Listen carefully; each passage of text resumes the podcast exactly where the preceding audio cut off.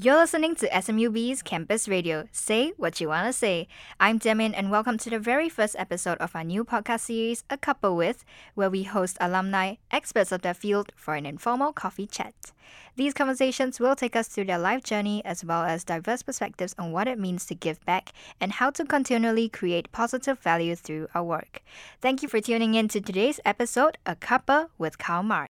Our guest today is Karl Mak from the graduating class of 2013 from the School of Economics, and he's the co founder and business director of SGAG, the OG of Singaporean memes that we can't get enough of. Hi, Karl. How have you been in these very unique times? Hey, thanks for having me. I'm doing good, actually. I'm just glad to be back on campus. Never been in this room before, so it's quite exciting. Wow, okay, so is that sofa very comfortable for you? Super. How's your coffee? Excellent. Wonderful. So, Karl, um, you're here today with us to talk about your journey with SGAG, where it all actually started on this very campus in 2012. So, Karl, would you mind telling us uh, the very endearing curry sauce story, which is in essence the birth of SGAG? Sure. So, I came to SMU in 2009 and I made my way through School of Economics. I slowly worked my way into, I think, taking some of the business modules after clearing all the econs modules. And uh, we actually ended up in business entrepreneurship as an entrepreneurship major course. I'm not sure if that's still offered, but that was my major with Xiaoming, who was my co-founder, also known as Adrian. And so we were friends from JC. We ended up in SMU together, having gone through three years of uh, sort of SMU, we decided to finally take some mods together in the last two years.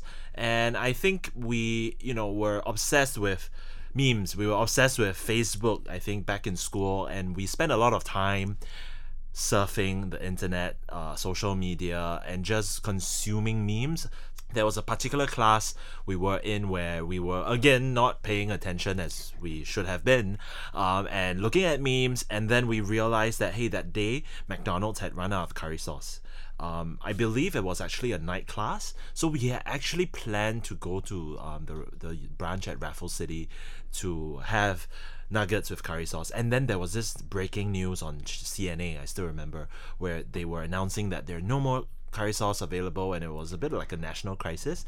So we were like, what? Why is this on all the major news outlets, right? It was quite a funny story. So we decided to make a meme out of it and put it up on a brand new Facebook page and we just shared it with our friends who were also in that night class and people just started sharing it.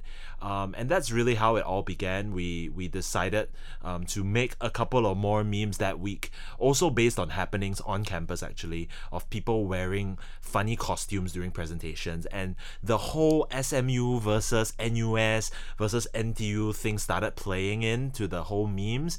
Um, and then you had all these submissions from the different schools coming in, and it was the whole uni scene kicking off, um, which was great because we had that was our first group of audience and it was a lot of fun for us to make these memes so that was really the birth of SGAG. I think the very first few memes were made in class about uni life. That sounds exciting even as I'm hearing it now.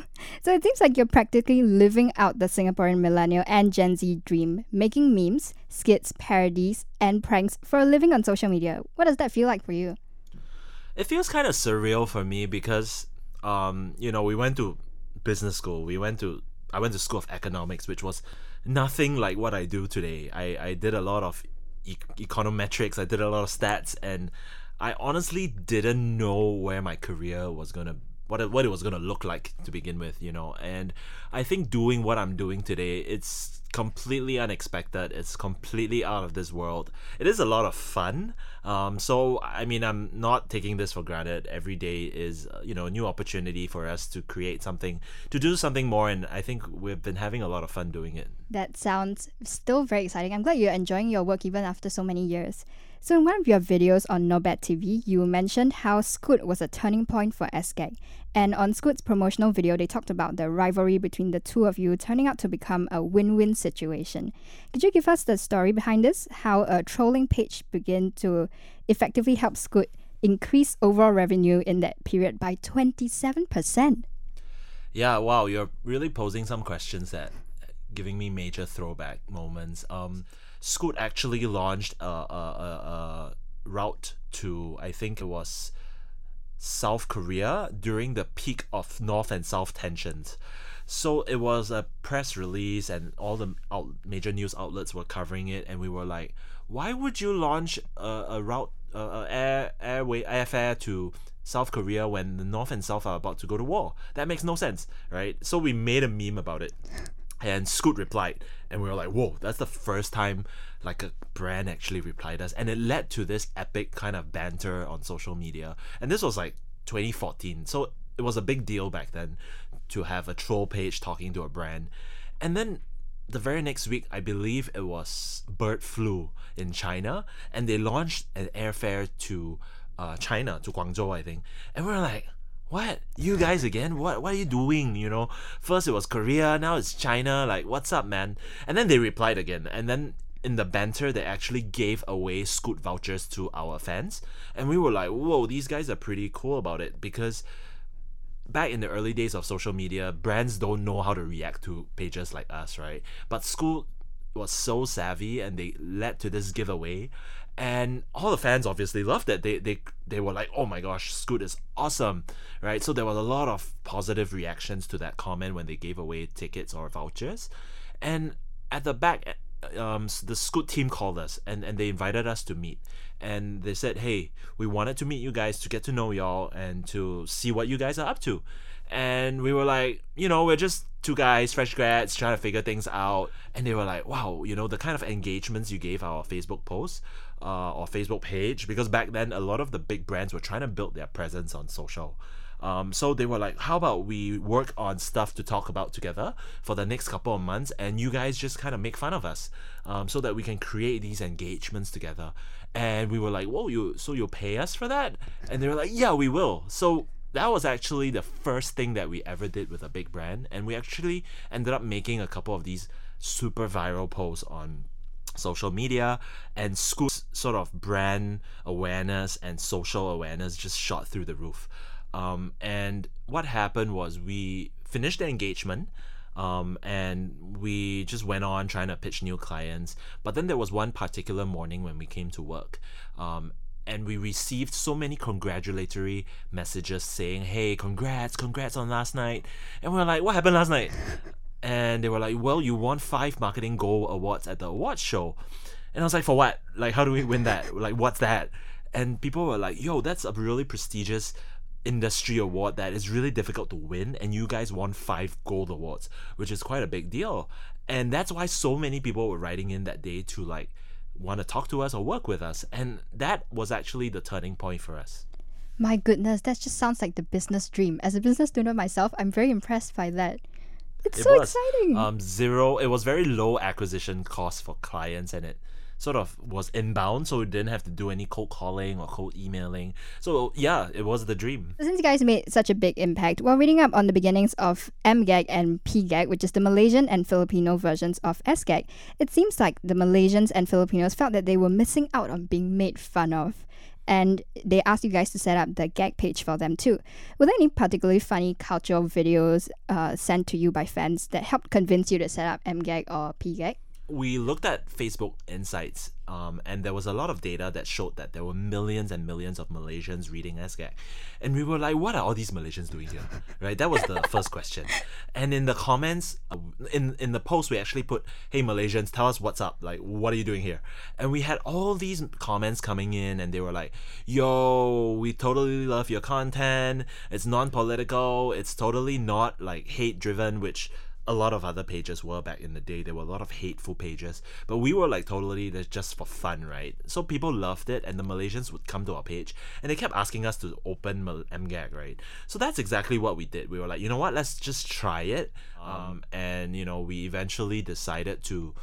Uh, take a pl- get on a plane, go to KL, and just talk to people, and that's how we ended up hiring our first team by talking to people who ran other meme pages or you know commented on our pages so frequently that we had to invite them for a coffee. So that's how we birthed MGAG and PGAG as well. PGAG was similarly driven by analytics where we saw a whole ton of Filipinos consuming MGAG's content and SGAG's content. And we took a flight to Manila and we just said, hey, we're doing a fan meetup. Come see us at this place and, and talk to us. And a couple of guys showed up and they told us about the whole meme scene in, in Manila and Philippines. And that's how we got to hire our first few people as well. Um, just community driven um, and a lot of conversations over meals. That just sounds like so many opportunities coming in again and again. The success you and your partner have achieved was well acknowledged in Forbes Asia 30 Under 30 in 2017. But before you even glimpse success, there must have come many hurdles, right?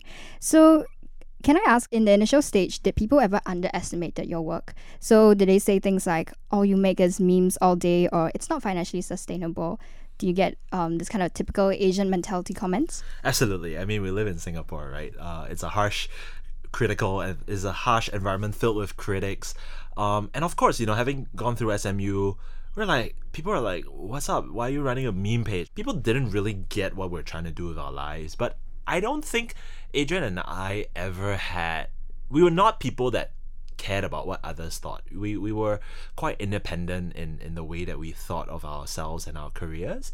And we never sort of bought into the whole rat race thing. So we never felt the need to compete. We never felt the need to to make others happy. We were as long as we were happy doing what we were doing, we, we were, were cool. So, starting out as a Facebook page back in 2012 and now having seven different platforms from which you distribute content to Singaporeans on a daily basis, it's definitely a massive feat. One that I'm sure that has a lion's share of challenges along the way. So, at what point of the early days do you realize that SGAG wasn't just a passion and had the potential to be more whilst doing more for the Singaporean community? The the key thing that we told ourselves was okay we're having so much fun doing this monday to friday. We we tried to keep a good schedule of, of balance from day one but we couldn't. Um, and we started to work seven days a week probably 20 hour days on some days. And we reached a point where life was not that great. We we were suffering through the work and we were drowning in the work. And that's when we realized we needed help. We needed people with different sets of skills, different sets of experiences and perspectives to help us on our journey. And and that I think was the turning point where we decided to change the mindset of doing everything ourselves to working with an amazing team that can bring more to the table. So we started hiring people 6 months in before we knew it, within a year, we had hired like 20, 30 people. And we were like, wow, this is big. Suddenly we have to move, we have to think about careers, we have to think about processes and HR and finance. And we are like, wow, like this is getting serious. So we decided to get equipped. We decided that we needed the skill sets to become a proper organization because we had never worked in one before. That was not easy because we were growing so fast concurrently that we needed to learn on the go. And I think the analogy that we always use internally is we're trying to change the engine of the plane while the plane is in midair.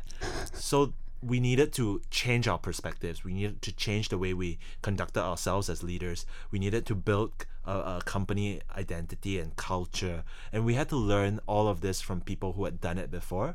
So it was a very, very steep learning curve. And I think when we passed the 50 man mark, that's when we realized okay, like I think this is bigger than what we expected. And this is probably going to go a lot further than what we had imagined. And it's time for us to really dream and be super ambitious about how far this could go. So for you to take all of that in stride and being able to build it up to this while maintaining everything, I imagine it must have taken a lot of perseverance, drive, and resilience, and those are factors that would turn these challenges into opportunities uh, for growth.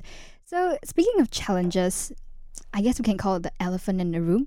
How has COVID 19 in particular impacted your ability to create content and the rest of your creative team? Um, what was amazing was when we saw COVID coming the entire creative operation decided to decentralize everything from a shoot from home scenario. So, what they did was actually they packed all their cameras into a take home pack for each cast because the cast would be critical, right?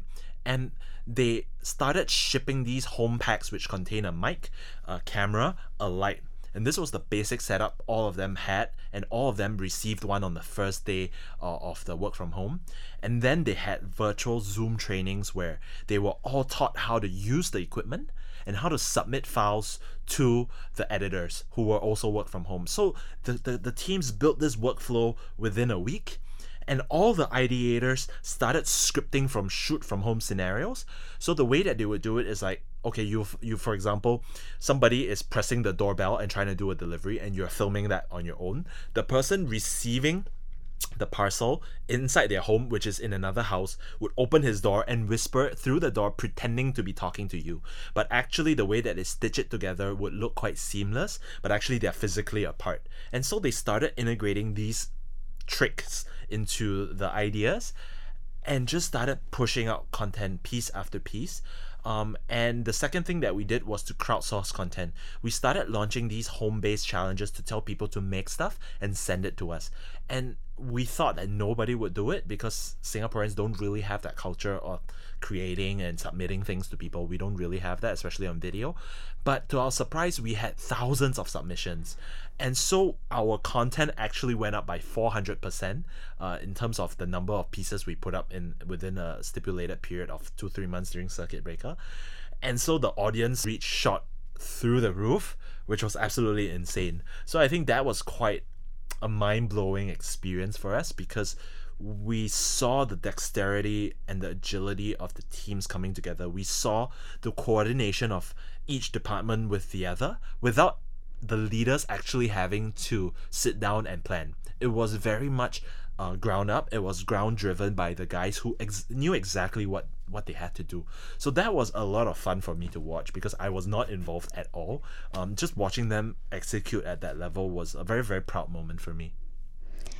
I just I'm so impressed by the insane efficiency of your team.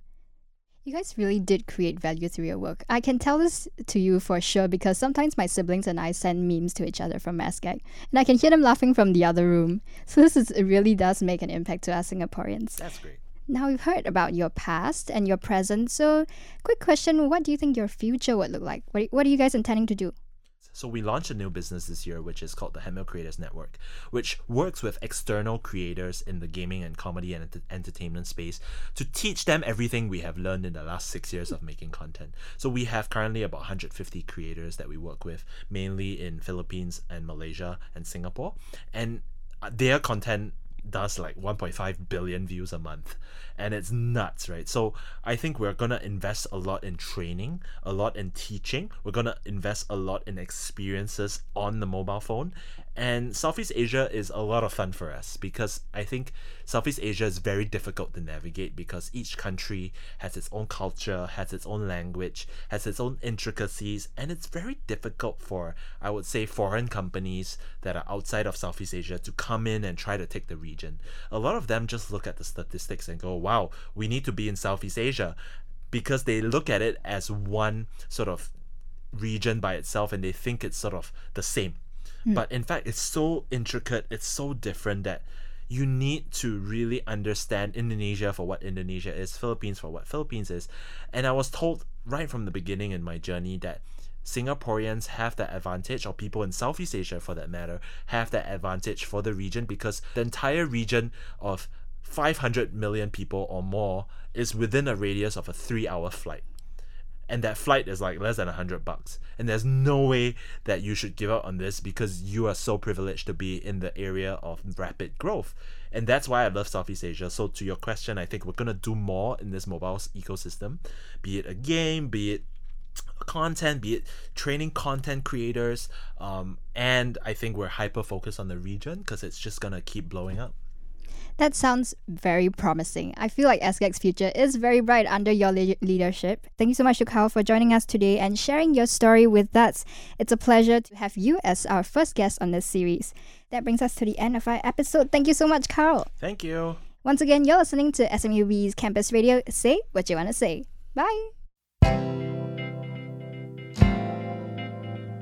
Hey, y'all. Thanks for listening to this episode of A Cuppa With. If you're interested in creating impact and giving back, head over to at SMU Alumni Giving on Facebook and follow our Instagram page at SMUBE for more news on SMUB Campus Radio. Till next time!